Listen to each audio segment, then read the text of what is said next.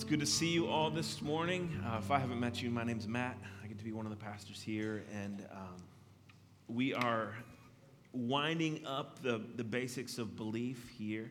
We're actually going to look at our memory verse, our theme verse this morning, um, and gearing up for next week's testimony story.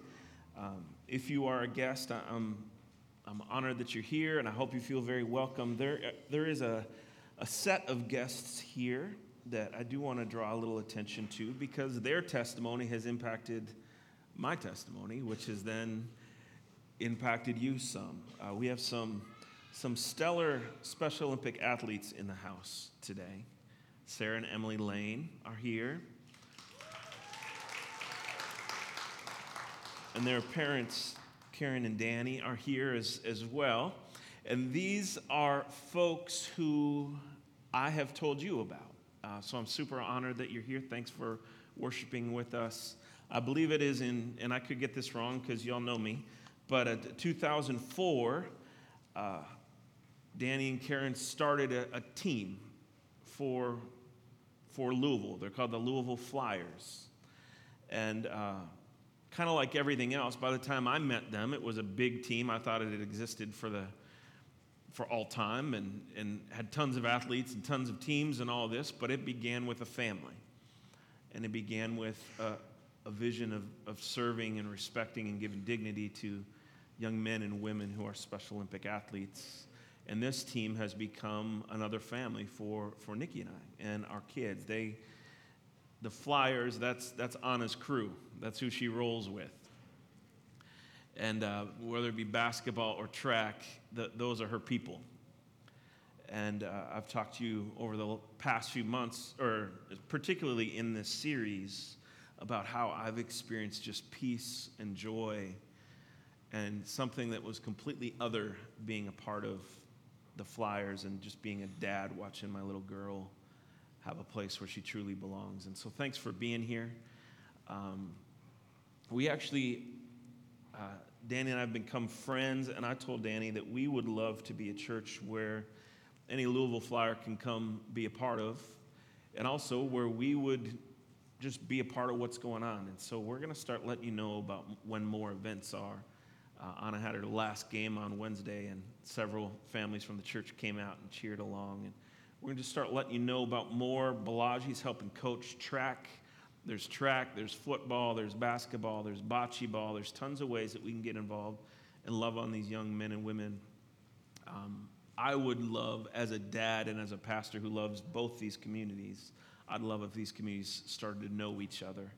And uh, so, talk to, to Danny after the service. He's got some really nice flyers done up where you can find out about ways to get involved, uh, whether you have an athlete or whether you want to help coach or whether it'd be pretty sweet to have a massive cheering section at some of this stuff too. And so maybe we just become like the flyer tailgaters. I don't know. We'll just see how this all rolls out, okay? But that's a testimony that has vastly impacted my family. And so thank you. Uh, thanks for your faithfulness and making room for families like us. Uh, we're, we're blessed because of it.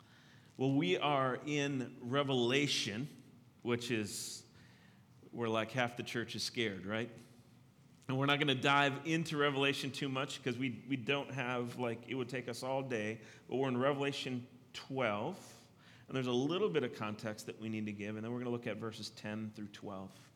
Uh, if you look at Revelation 12 when you go home, you see some fascinating words and images. Now, this is John who has this revelation of God, has this vision of God. And in chapter 12, there's some stuff that we're not always used to hearing. He talks about a woman.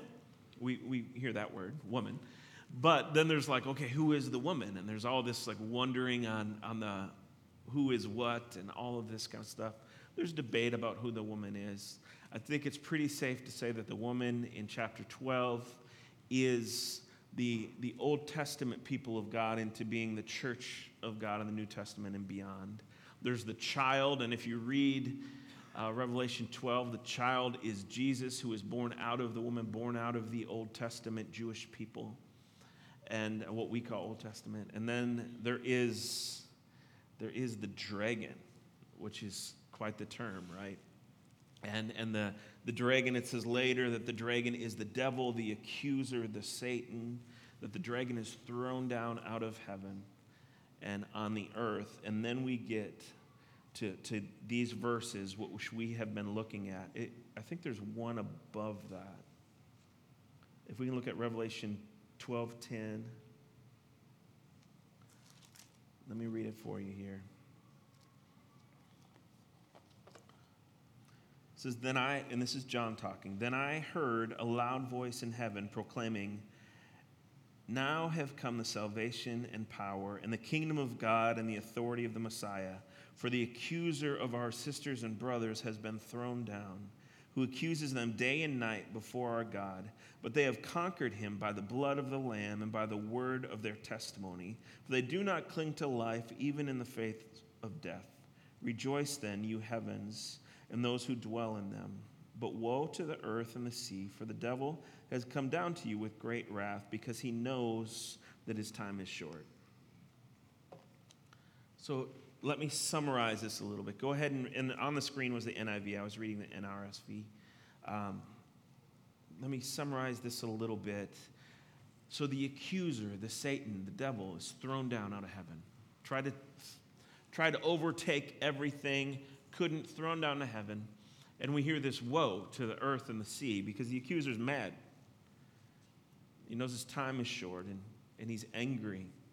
He's going to try to disrupt as much as he can down here on earth. But then there is this part in the middle that says, uh, that, that says our verse, for they have overcome by the blood of the Lamb and by the word of their testimony.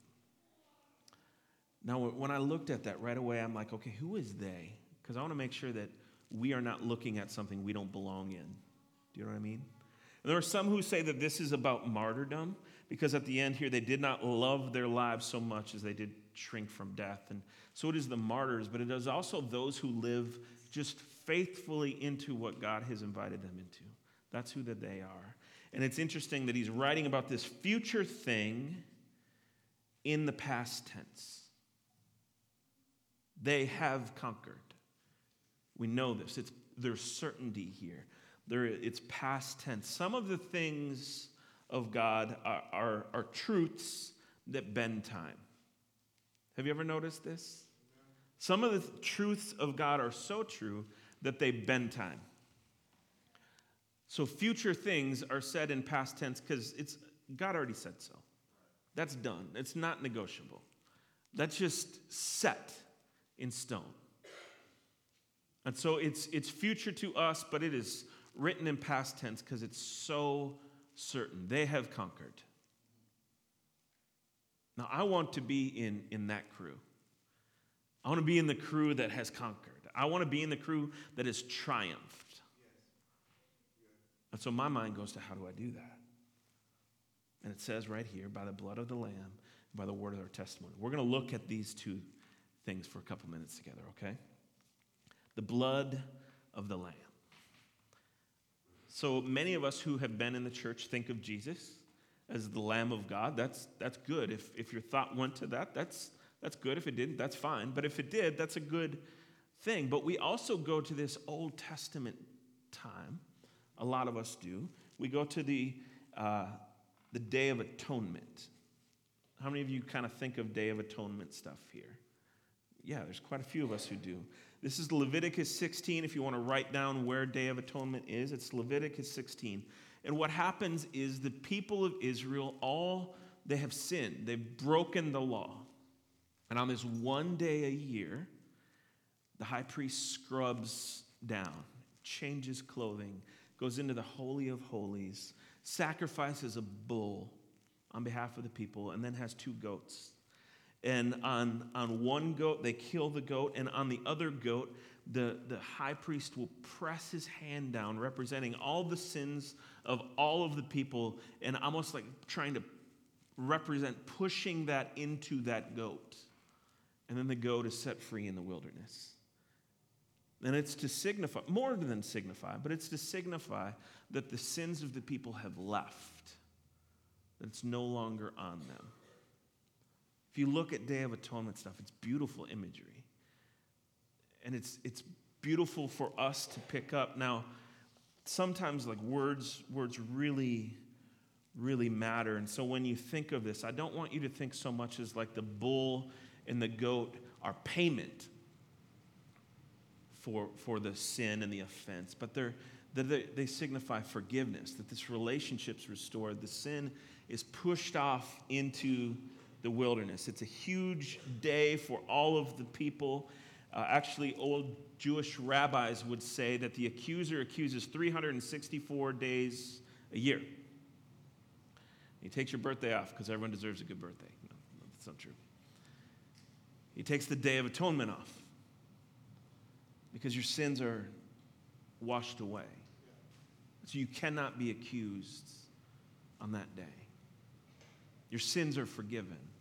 The book of Hebrews picks up this imagery and, and says that Jesus was the once and for all sacrifice. The forgiveness has been made, that everything that needed to be happened happened. And so that, that sin that you beat yourself up about, that way that you are the deflated basketball left with nothing, it, all of that is forgiven. Past tense. You can trust Him with that. And I want you to get this that this Day of Atonement is real for us. Christ did that on the cross. We're going to celebrate this as we lead up to Easter. We need to know the power and the reality of this that, that you are atoned for everything you've ever done, I've ever done, past, present, future. Jesus is bigger than that offense, and you're forgiven. But what are the animals in the Day of Atonement?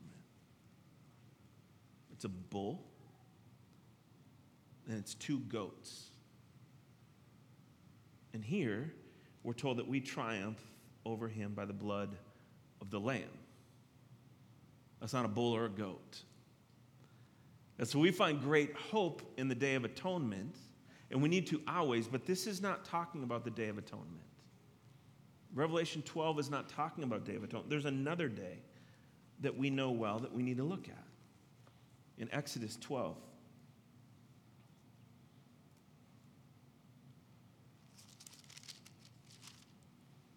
We read this The Lord said to Moses and Aaron in the land of Egypt, This month shall mark for you the beginning of months. It shall be the first month of the year for you.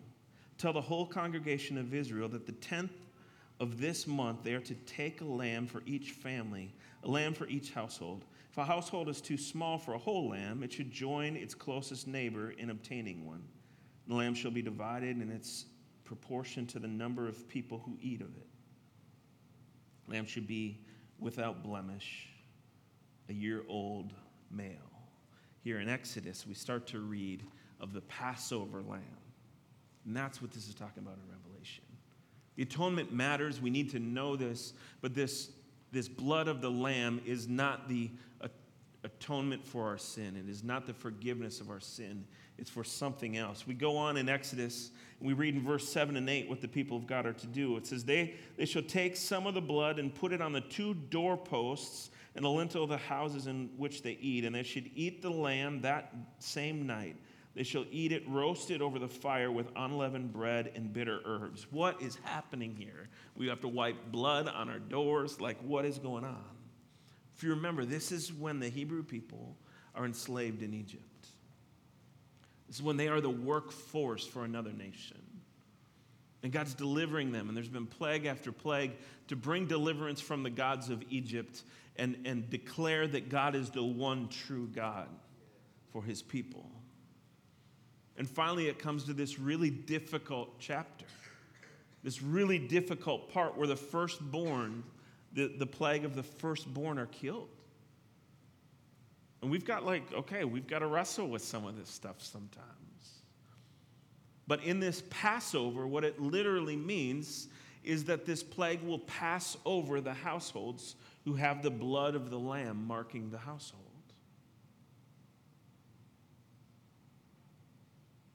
And so they're to take this blood, put it on the doorpost, and they're to eat this lamb. And if it's a smaller family, then, then share with somebody else. And there's this communal aspect to the whole thing. And then in verse 11 and 12, we read a little bit more about what this would feel like. This is how you shall eat it your loins girded, your sandals on your feet, and your staff in your hand, and you shall eat it hurriedly.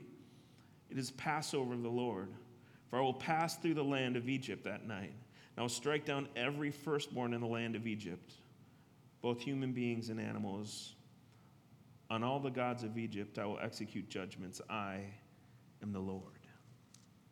So here's what we're seeing He's saying, go ahead and eat like a teenager here.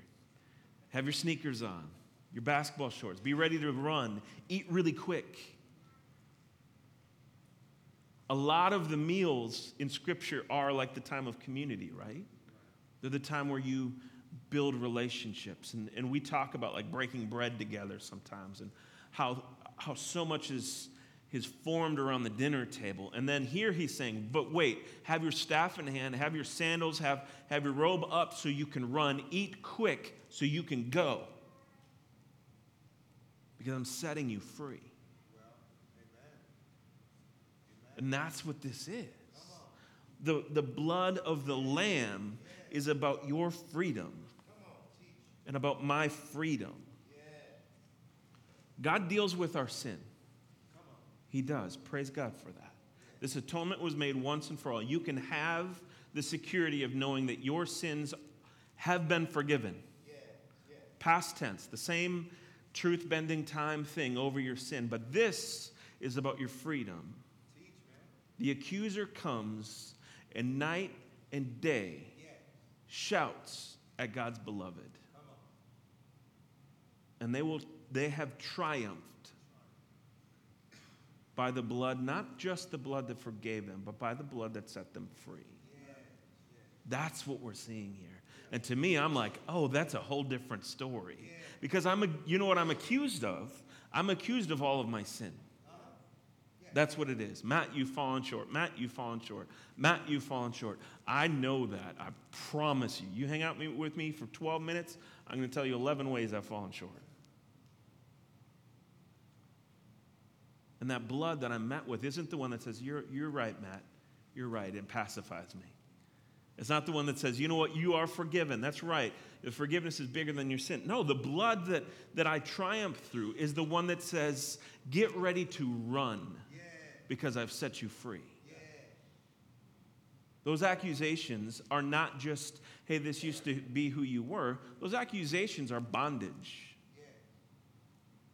Those accusations that come night and day, some of these circumstances are bondage that God has come to set us free from.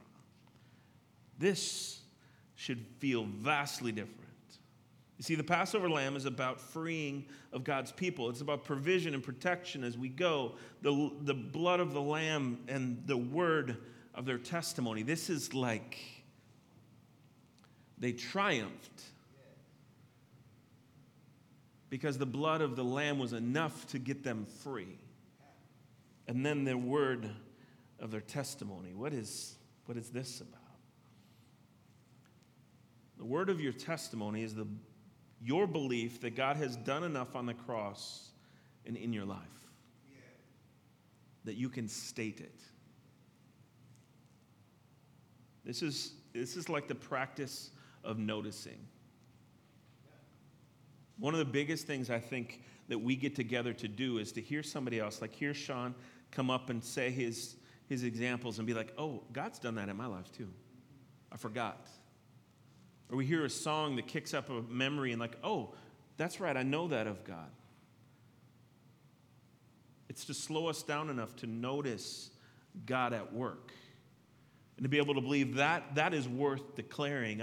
On Wednesday nights at our midweek, we're, we're going through the book of Acts. And as we go through the book of Acts, repeatedly you see, whether it be Peter or Paul or uh, tons of different people, just telling of what God has done. Their testimony is really what the book of Acts is.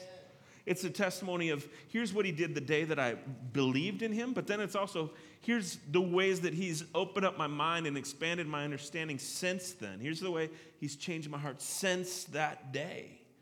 It's experience and moments that Scripture comes alive and, and saying that and sharing that. That's what this is. Some of us wonder, how am I ever going to get free from all of this stuff? In the end, who am I going to be in the end? Revelation tells us for those who believe that the blood of the Lamb is enough,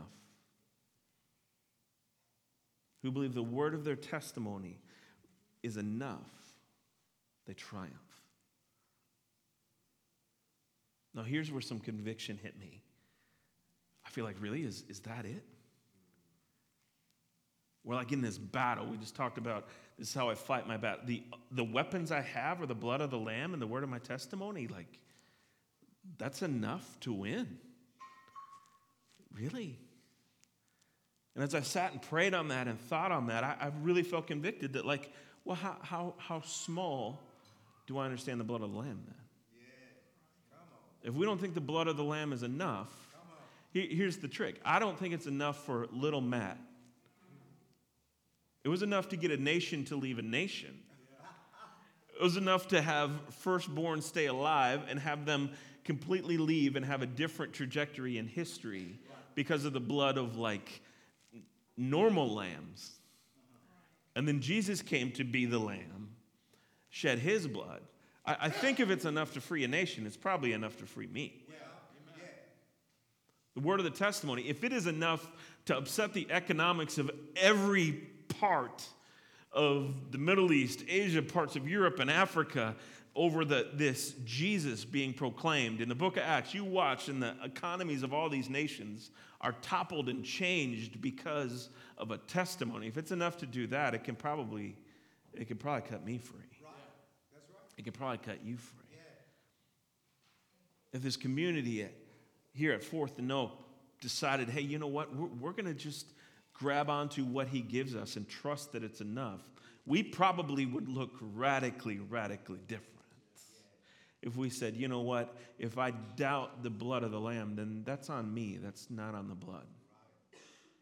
If I doubt my testimony, that's, that's on me, that's, that's not on the one who's set me free.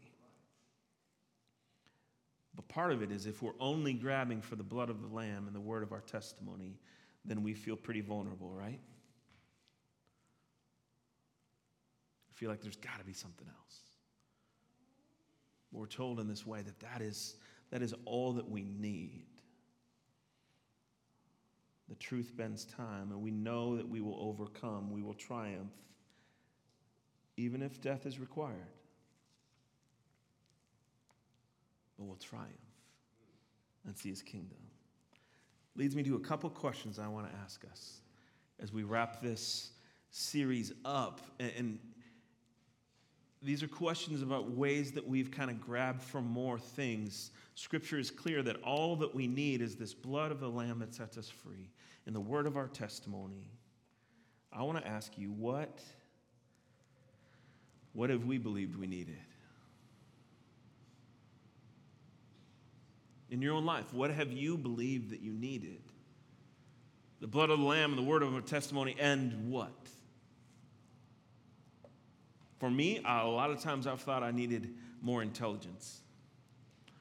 If I was smarter, blood of the lamb, word of the testimony, and, and make me a bit smarter. The answer's in the, those next seven books I'm trying to read by next week. And if I can get through those, maybe that'll help. Or the approval of somebody. I've gotten tripped up over and over again about the idea of correct belief. I have to believe exactly correctly on every single issue, or else, like, there's no hope for me. And so sometimes I won't even speak up because I'm afraid that I'm, I'm wrong or I'm going to use a word wrong or something like that. Oh, well, th- there's no hope here. I got the blood of the Lamb and I got my testimony, but I, I need to say everything accurately as well. That's just, it's just not in Scripture. The church today is all tripped up about the blood of the Lamb, the word of the testimony, and where to put fences up, right? We've got to put fences up to keep some people in and keep some people out. And these people want to get out, but we got to keep them here. These people want to get in, we got to keep them out. All this kind of stuff. And we're all hung up about if we have the blood of the Lamb and the word of our testimony and the right people in and the right people out, then we triumph. Then we overcome. I don't read that. I'd never seen that be a choice of God's people. There's been moments in my life where I, I want the blood of the Lamb and the word of the testimony, and then I want some allies in power. And if I've got some allies in power, then I feel a lot better. And if I don't, then I'm not so sure I can triumph or I can conquer. I don't read that in Scripture. For you, where, what else have you believed that you needed? In a few moments, we're going to receive communion together. As you come up for communion, I want to invite you to let these things down. Set these things down. Whatever it is that you thought you needed, set that down on your way to the communion table. It's not just what do we believe we needed, but who else are we fighting? We're told really clear that this is about the accuser. The accuser who comes night and day, who's trying to disrupt the, the world and the earth and the sea, it says, and everything on it. Woe to us because he's coming at us hard. It is dizzying. I don't know if you've ever been hit really hard. I used to collect concussions like they were tattoos. And, and when you get a concussion, like you're, you're dizzy. And you start to see like this. And I imagine, I, I didn't get any of them boxing. They were all really dumb stories like snow tubing. But if you're fighting somebody, you probably lose, lose sight of who you're fighting when you're dizzy like that. Unfortunately, oftentimes we look a bit dizzy and double vision. Who is it that we're fighting? This accuser is plenty, but we end up fighting others. We end up fighting ourselves. Not our, uh, not our old selves, not our sinful nature. That's not what I'm talking about. Sometimes we just fight ourselves. We fight who God made us to be. And we say, Well, God made me to be that. I feel Him alive in me when I am this person, and yet people don't like that person. People don't affirm that person. People don't know what to do with that person. I don't know how to live as that person, so we fight against ourselves. We have a horrible history of making heroes and villains out of everybody. We meet anyone, and we're, we're certain that they either have to be like the best good guy or the worst bad guy ever. And we don't let anybody be human. And the worst person is the one that we think was the good guy. And then they did something. And this can be people in our lives, this can be people in our families, this can be people in the news. This, this is just what we do. And we need to stop. We make heroes and villains, and if they're a villain, we fight them. As if our job is to be the world superhero. Who is it that you're fighting? Can we let people be human? You know, one of the interesting things about telling your testimony, the word of your testimony, is if somebody who was your villain ever got the mic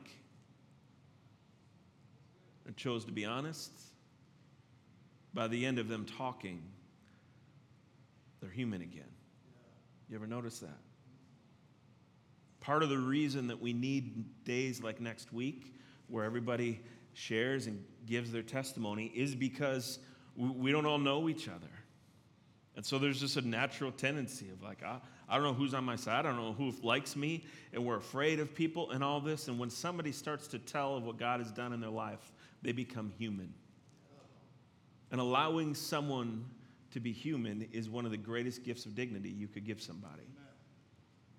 Recognizing their humanity, recognizing that they are made in the image of God and they are, they are in this thing just like you are. One of the greatest gifts you can give somebody.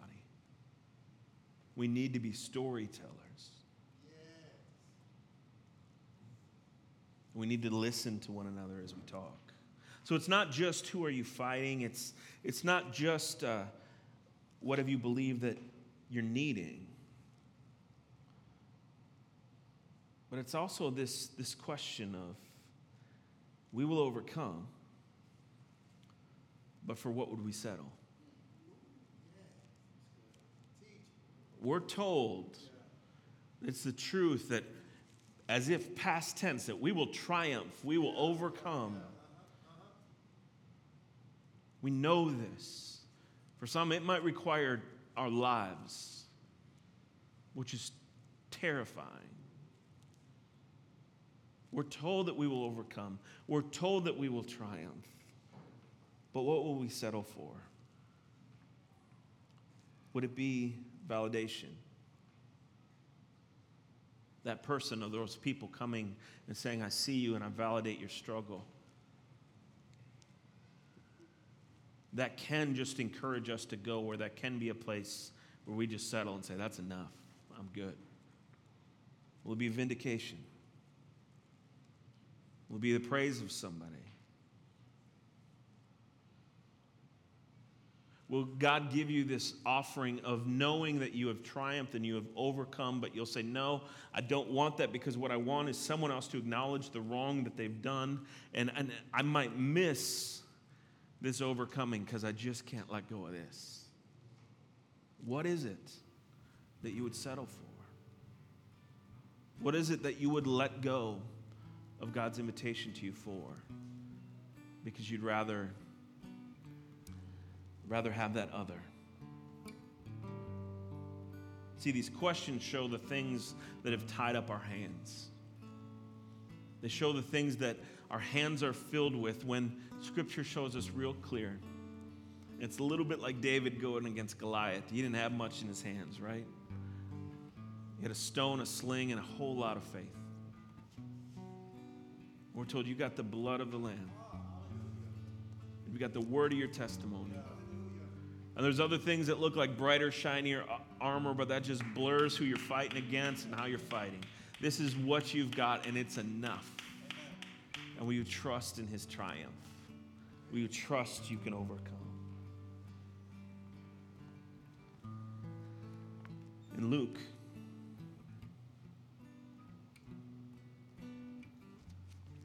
I want to read this for you.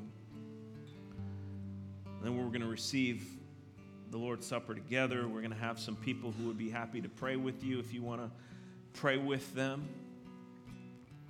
If you need someone to stand next to you so you can have courage to let something go. If you've never let the, the blood of the Lamb be, become the beginning of your testimony, there's some people who would, who would love to pray with you. They're going to come up here to do just that. But I want to read to you where our hope is, is found. Luke 22 14 says, When the, the hour came, Jesus took his place at the table, and the apostles were with him.